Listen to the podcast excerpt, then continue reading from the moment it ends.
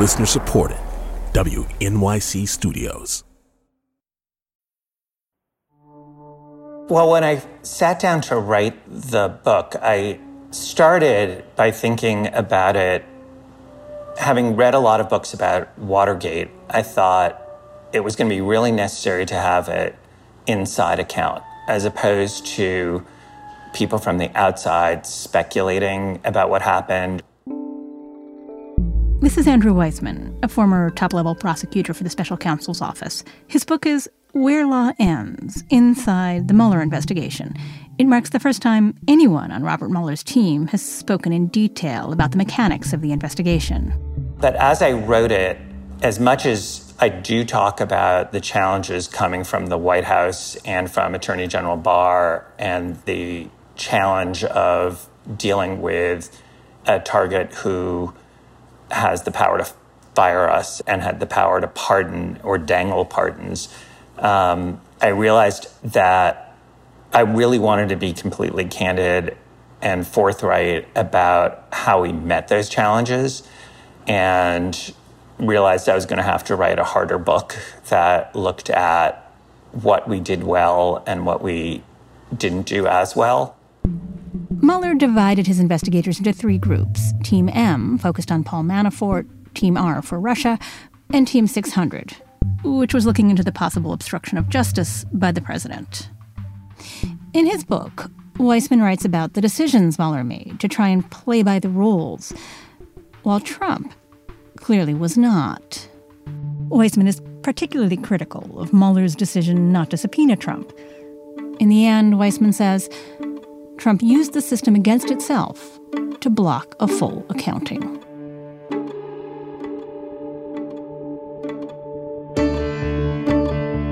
Hello, and welcome to Trump Inc., a podcast from WNYC and ProPublica that digs deep into the business of Trump. I'm Andrea Bernstein. Today on the show, my co host Ilya Marritz and I speak with Andrew Weissmann about the places where Mueller's investigation fell short of its mission to get a complete picture of President Trump and his relationship with Russia. Um, yeah, so Andrew Weissmann, you are choosing in this book to say a lot of things that can't be unsaid. You're pretty critical of some of the people you worked with, including Robert Mueller, and it just seems like this is somebody who made a decision to speak freely. And I'm wondering what that feels like. There aren't many advantages in aging.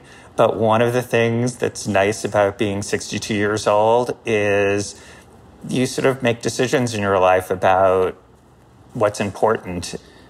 One thing I would say is the book is very admiring of lots and lots of people in terms of the situation they were in and work that they did. And I understand that the press is going to cover things where I think we could have done better. But I, I do think it's important to remember all of the positive work that was done within the, the investigation.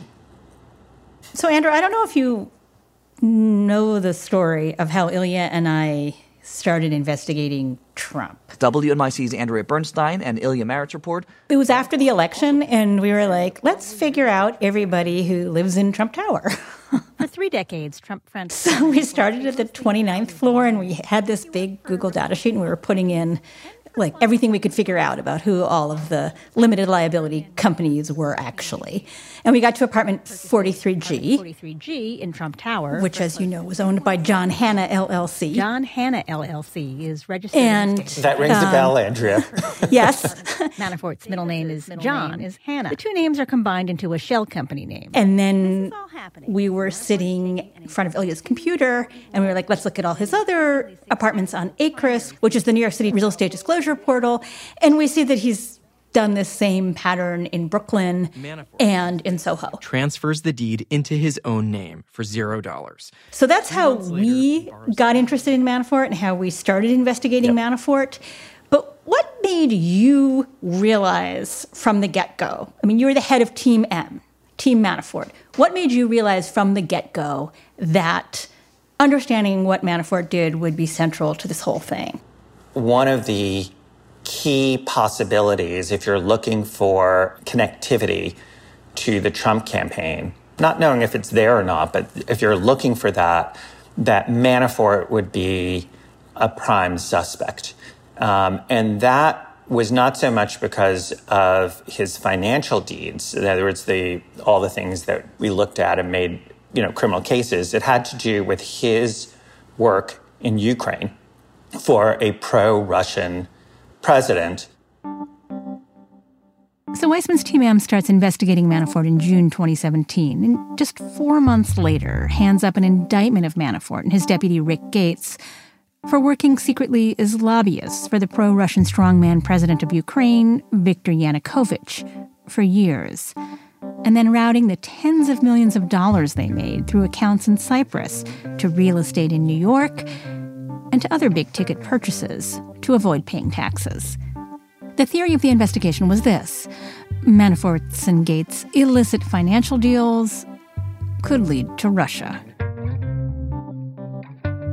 Months later, there are more indictments for tax and bank fraud. And then the Mueller team gets a break. Manafort's deputy, Rick Gates, flips.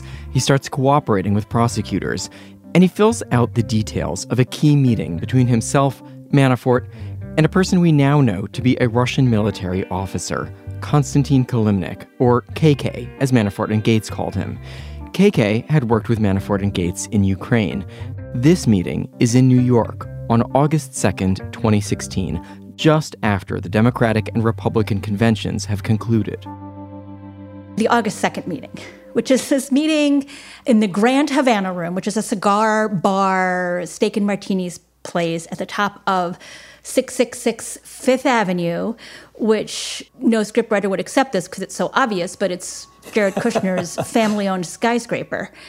And Konstantin Kilimnik, who you guys describe as an Russian asset and the bipartisan Senate committee describes as a Russian military officer, has to come from Moscow.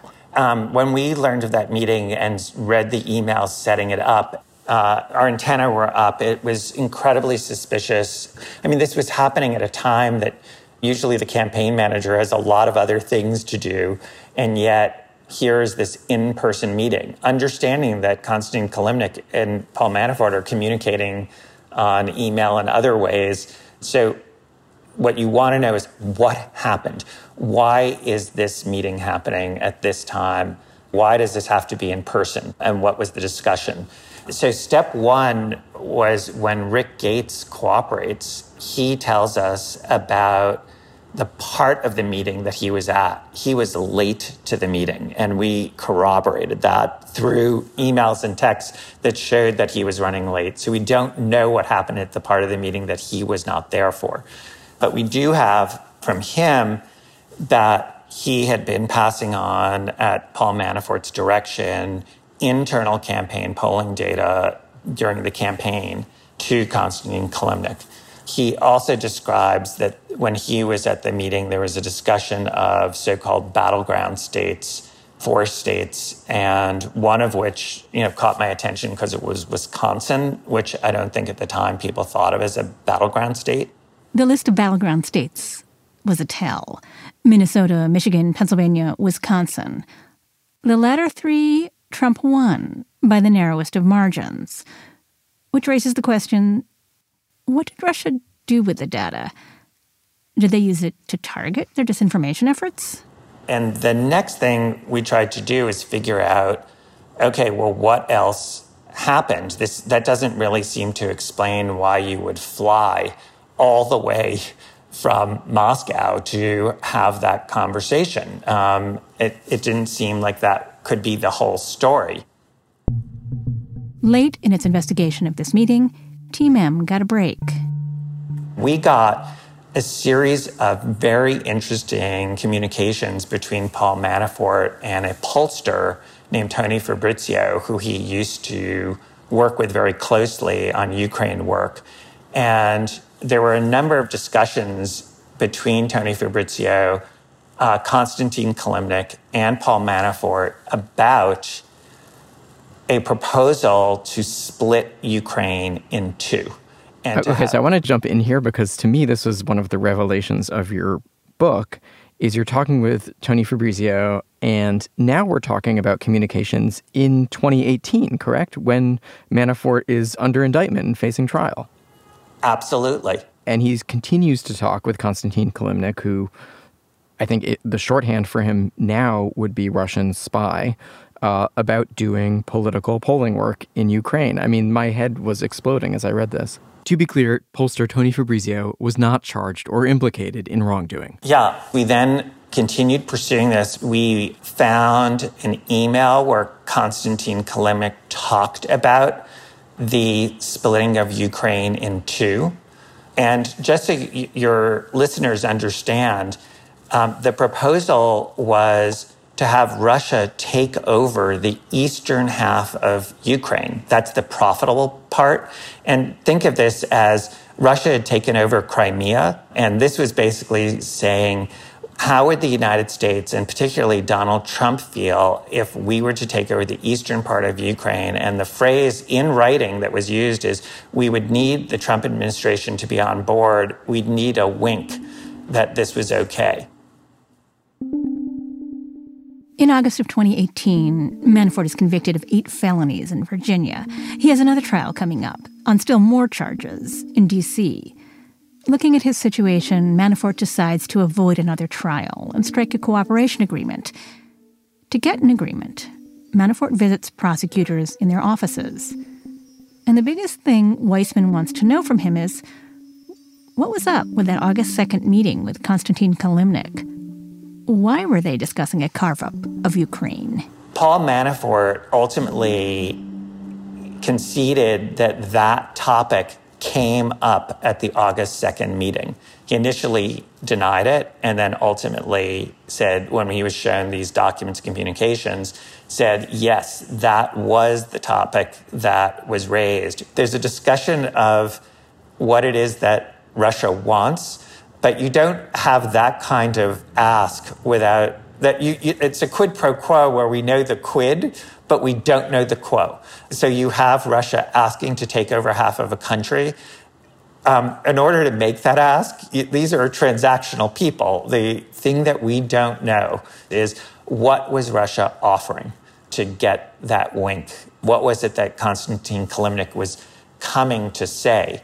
And we don't know whether it was you know, we're helping you in the election. Obviously, that's one theory. We don't know if it's personal to Paul Manafort. If you do this, we're going to pay you back money that you know oligarchs owe you, or we're going to resolve the lawsuit between you and Oleg Deripaska. We don't know if it's a sort of a personal financial interest. We just don't know the answer to that. The reason we don't know is that Manafort broke his promise to tell the truth after pleading guilty. The cooperation agreement fell apart. There were no more strands left to pull.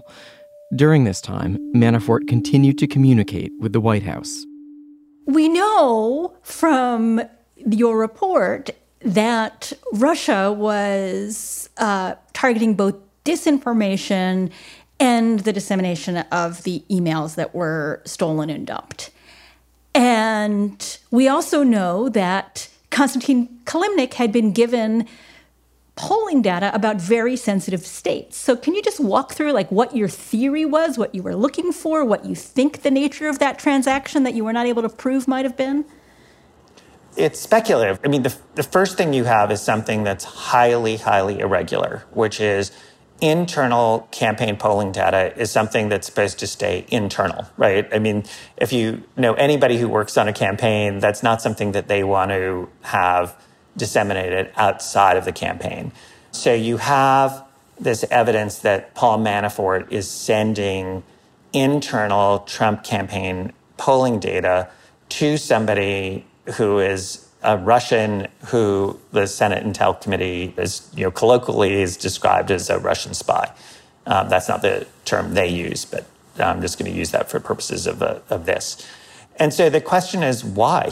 And the most benign theory would be that he was backdooring the Trump campaign by, without authorization, sending this data to show Ukraine and Russian oligarchs repeatedly. You know, look at how Trump is doing, and I'm in a position of power and this would be useful in terms of business development going forward. That's a theory. There's a lot of questions about that theory because why would you need to send polling repeatedly? Why wouldn't you just send the most favorable polls? You know, the most nefarious theory would be that Paul Manafort was doing this and that people in the Trump campaign were aware of it. And I should say there's no evidence at all that we uncovered that anyone above or to the side of Paul Manafort was aware of this. We just we just never uncovered it, that at all. But you know, the most nefarious theory um, would be that people were aware of it and that it could be operationalized by people in Russia who are trying to assist the uh, campaign. Because obviously, we do have that piece of it. We know that Russia was trying to assist the Trump campaign. And, you know, one possibility that sort of mixes the two is that this wasn't an either or. You could have a motive that will help Paul Manafort financially, but that it also, to the extent that Russia was going to operationalize it, so be it. The hope of the Mueller investigation was that the full truth would be revealed. That did not happen. Sometimes you can pursue an investigation. We did pursue the Paul Manafort investigation, I think, assiduously.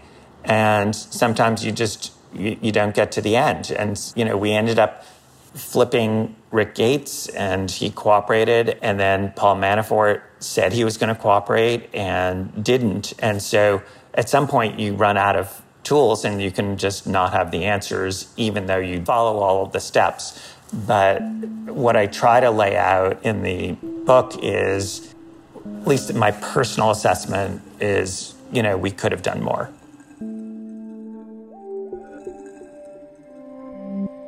We'll be right back.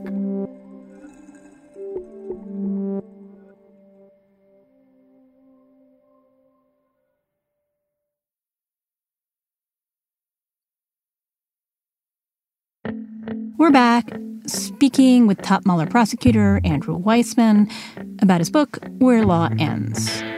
Weissmann speaks to us about the things he thinks they did well, including investigating and convicting Paul Manafort and his deputy, Rick Gates, of financial crimes. But also, he talks of the limits of his investigation. You were working in the government for the government in this period when Donald Trump is in the White House and he's busting norms and really putting pressure on all different parts of the government in a lot of ways that we have never ever seen before. But I think of all the departments and agencies where Trump's impact has been felt, my sense is that it may be the greatest in the Justice Department and and just there's a million examples, but the one that really sticks in my mind is the fact that the Justice Department is now representing uh, President Trump in E. Jean Carroll's defamation suit against him, which I'm not a lawyer, but that goes against sort of my entire sense of sort of how the Justice Department is supposed to work, representing the president, sort of in a in a entirely private matter that very much predates his presidency. You describe the Justice Department, where you worked for many, many years, as being staffed with lots of very principled, hard driving men and women. And I just wonder how you make sense of what has happened there. So, in terms of like who I'm, I think extremely critical of my book. It's, I mean, the Attorney General, that's Attorney General Barr, is somebody who I think has really upended the role and goals of the Justice Department. The Justice Department is supposed to be not taking actions based on whether um, somebody is a friend or foe of the White House. He is imposing a different standard for people who are aligned with the White House. And I say the Roger Stone sentencing submission and the Michael Flynn motion to dismiss are two really prime examples of that. Um, and I think for people who've worked in the department for decades, that's a it's really dispiriting to relate it to Ukraine that we've been spending a lot of time talking about, President Yanukovych, when he came into power, endorsed a prosecution of his political opponent, Yulia Tymoshenko. And that was a huge deal in the United States where both Republicans and Democrats condemned that as a selective prosecution and using the rule of law to just go after a political opponent. That was one of the main things that Rick Gates and, and Paul Manafort were working on is trying to figure out ways to make that more palatable in the United States. So I want to ask you about one of the areas where, in retrospect, you are very critical of your own investigation, and that has to do with the decision to only go so far in the investigation of Trump's own finances and, and the finances of the Trump organization. You described several inflection points where you could have taken a different path. Um, in the June, July 2017 time period, when we issued a subpoena to Deutsche Bank to get financial records. And the White House got wind of that and wanted to know whether we were looking at the president's or the Trump organization's financial records. And if, as you recall, publicly it had been stated that was a red line, and that was again repeated to us. And there, there was a difficult decision about what do you do. By the way, the facts were that the subpoena had to do with Paul Manafort's finances, as to which we did do a traditional follow the money investigation. And there, there's a tough decision, and it's useful, I think, for your listeners to think about what you would do at that point in the investigation. Do you risk going forward and doing a financial investigation of the president at that point with the idea that that might increase the risk that you're fired and there may or may not be a blowback with respect to that decision?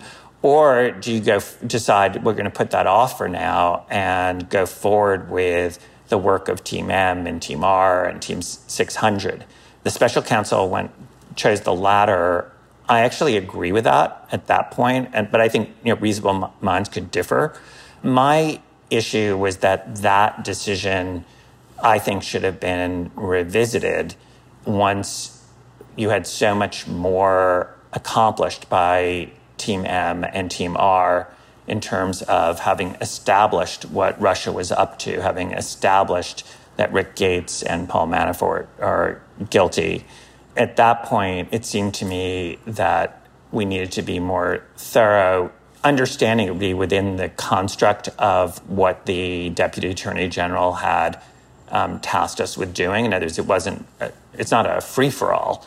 Um, you had to keep it within the appointment order. But I, that's where I have my difference with the decision made by the special counsel.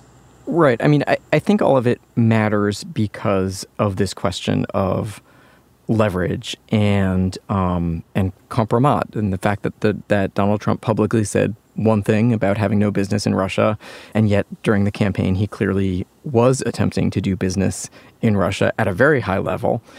And so I wonder if you could sketch out for me what a a true investigation of the Trump business might have looked like. This is a hypothetical. It's not really covered in your book, but like what would be the initial steps that you might take? What would be some of the things that you would do, some of the places that you might look?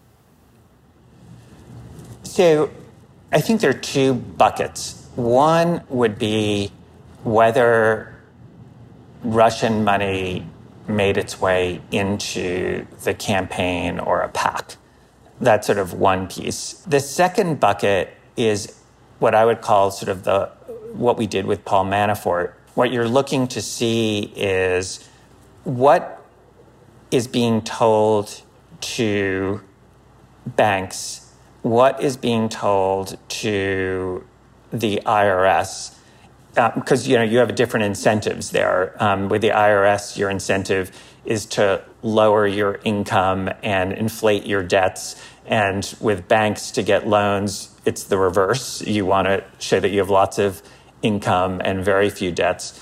And then one of the reasons I think there's been so much attention from the Manhattan DA's office on the Mazars subpoena, which is the accounting records, is that that tends to be extremely useful information because you're getting an inside look at what people are telling their accountants? What are they reporting to their accountants about their assets and their income?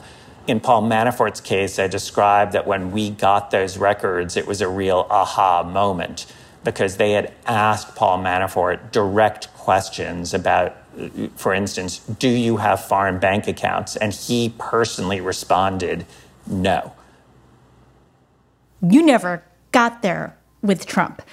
I mean, one of the things that was so very interesting to me about reading your book was that I think at one point during the investigation, I used the words subpoena envy because it seemed like our tools were so inadequate to throw ourselves against this incredibly complex maze of nesting limited liability companies and international finances with Trump. We thought, okay, we may not get there as journalists. We can sort of, you know, keep spotlighting this issue. We've had this open investigation for the past almost four years into Trump finances.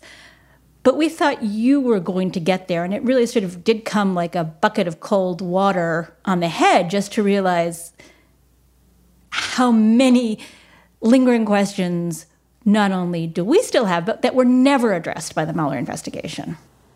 So that's you know that was the hard part of when you at the outset when you said what's it like writing this is that I I wanted to write a sort of candid assessment of what I thought we did right, um, and there are many things, but also um, what I thought we could have done better. Just to give you one example, even if someone thought it was justified not to do a full financial investigation, um, and I explain why I disagreed with that, I also thought that it wasn't particularly well articulated in our report as to what we did. And, you know, we're public officials paid for by taxpayers, and I thought it should have been spelled out. Um, and that's one where Ilya had said, you know, you're particularly critical, and that uh, there are areas where I'm not trying to be particularly critical. I'm trying to just point out things that we didn't do, but that's one area where I am particularly critical.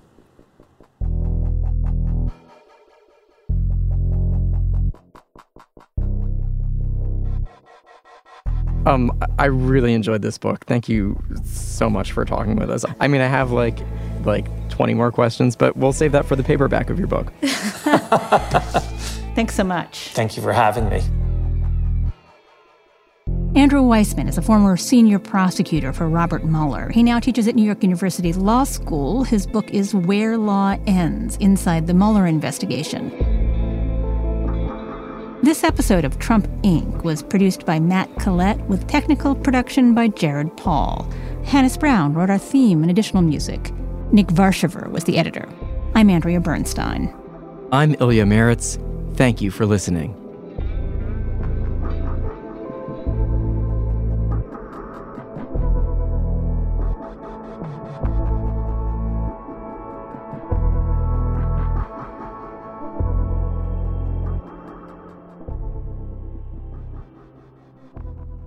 I think that that had a, a, a big influence on sort of, you know, my trajectory. You have a very well behaved dog that sat still for over an hour. Yes, I do. I do.